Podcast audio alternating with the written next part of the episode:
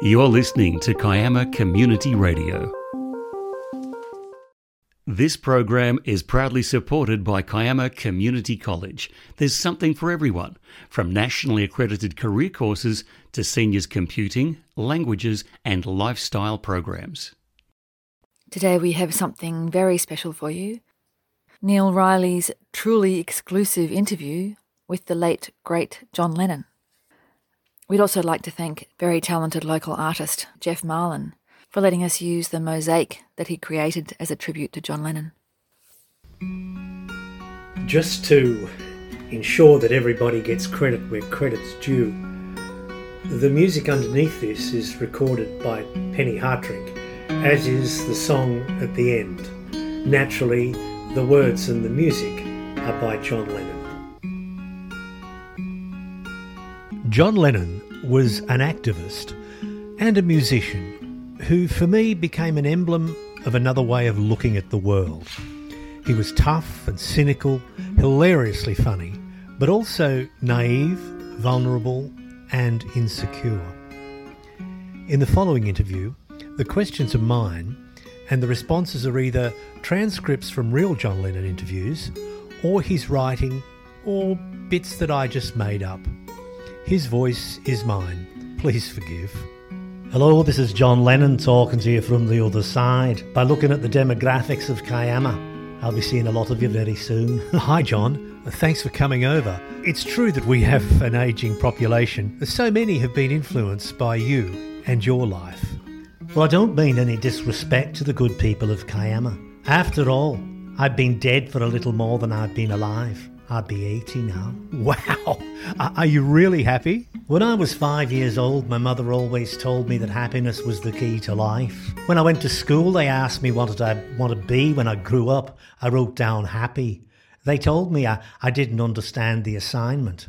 I told them they didn't understand life. I mean, are you happy now where you are? Well, there's nowhere that you can be that isn't where you're meant to be, so yeah. Is there a God? Well, let's get the small talk out of the way early, eh, Neil? Like, I believe in everything until it's been disproved. I believe in God, but, but not just as one thing, not as an old man in the sky. I, I believe that what people call God is something in all of us. I believe that Jesus and Mohammed and, and all the rest of them, whatever they said was right. It's just the translations that have gone wrong. You said you were 80. Uh, count your age by your friends, not your years. Count your life by your smiles, not your tears. I think that's why people love you. Everybody loves you when you're six foot in the ground. People call you a genius. When I was about 12, I used to think I might be a genius, but nobody noticed. If there is such a thing as a genius, well, I'm one. And if there isn't, I don't care. Well, that's what I mean.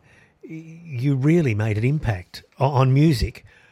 On well, you have to be a bastard to make it, and that's a fact. Were you a bastard? The worst kind, asked me first wife. Did you think of yourself as a bad person? Not really bad, maybe damaged.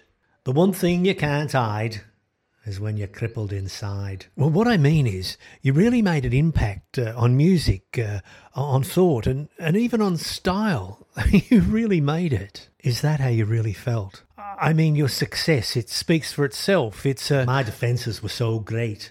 The cocky rock and roll hero who knows all the answers, but actually a terrified guy who didn't really know how to cry. Simple. You worked so well with Paul McCartney. What was your greatest collaboration with him? Most everything. Life, the whole shooting match, really. Pardon that pun. How did it work? I suppose you're referring to songwriting. Eleanor Rigby was a cracker. Well, at least a good example of collaboration. A significant song, a precursor to Abbey Road style, very important. Part of it we worked on together. The lyrics too, if if you want to get into that song. Great lyrics. Because he had the first lines about Eleanor Rigby picking up the rice in a church when there's nobody there, and we worked uh, we worked in a room together on it somewhere to to finish up the verse, the first verse. I, when we we got the rest of it off in the studio with me sitting on the table. if you know that first verse, he, he didn't have a middle. I don't know. It was it was great because in came George and that little bit that that sort of little bit. Oh, look at all the lonely people. Well, they settled on that. I turned around and I said, That's it. All the lonely people. Oh, yeah, it's important to me because it was a damn good piece of work, that's all. And then, of course, the reference, utterly casual to dying. Well, before we get to that, how did you start writing songs? What was your first and how did you go about it? Well, please, please me. It was my attempt at writing a Roy Orbison song. Will you believe it? I wrote it in the other bedroom in my house in Menlove Avenue in Woolton, which was my auntie's place in the suburbs. I remember the day and the pink eider down in the bed, and I heard Roy Orbison singing Only the Lonely or something. And I was trying to please me. And that's where it came from.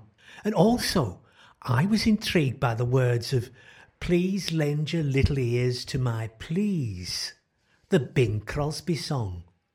I was also intrigued, absolutely intrigued by the double use of the word please. So it was a combination of Bing Crosby and Roy Orbison. We're all influenced by others, and there's joy and there's pain. I found myself in a position where, for whatever reason, I considered myself an artist or a musician or whatever you want to call it, and the so called pain of the artist was always paid for by the freedom of the artist. That's a bit harsh for artists. Art is only a way of expressing pain. You strived for peace. Can you share your thoughts with Kiama on that? Back to the small talk, eh, Neil? If I can quote myself, life is very short and there's no time for fussing and fighting, my friends. So you see, Neil, we all have a little Hitler in us, no doubt a little Donald Trump, but we also have love and peace. So why not give peace a chance for once? Fair call. But how in this day and age? Well, the thing the 60s did was to show us the possibility and the responsibility that we all had. It, wasn't the answer, it just gave us a glimpse of the possibility. Well, after all this time, our vision isn't 2020. Well, from what I've seen of 2020, that's a good thing. Yoko is here and you're, well, a, a bunch of atoms somewhere. Do you still connect? Yes, across the universe. As usual, there's a great woman behind every idiot. On that note, I'll end the interview. It was my 11th birthday when I first saw the Beatles, or the only time I ever saw the Beatles, at Sydney Stadium. I think John winked at me. Imagine.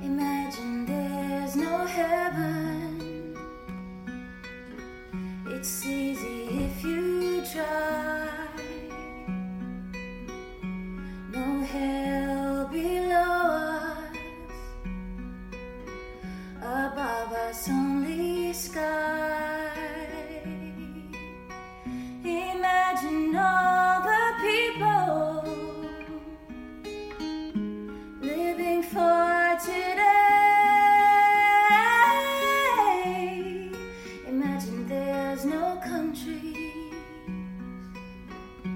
Isn't hard to do.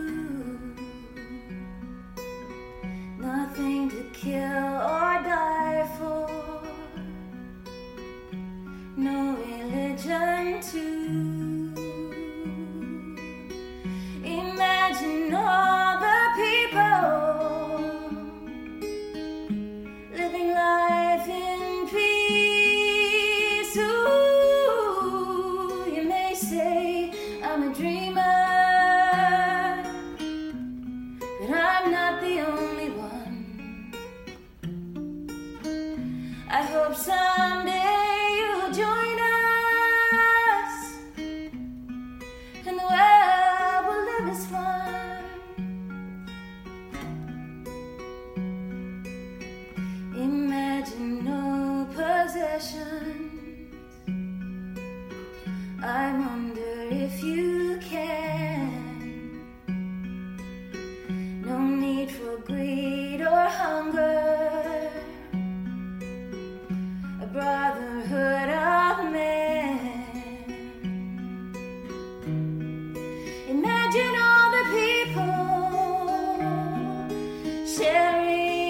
all the world. You may say I'm a dreamer, but I'm not the only one. I hope someday you will join us.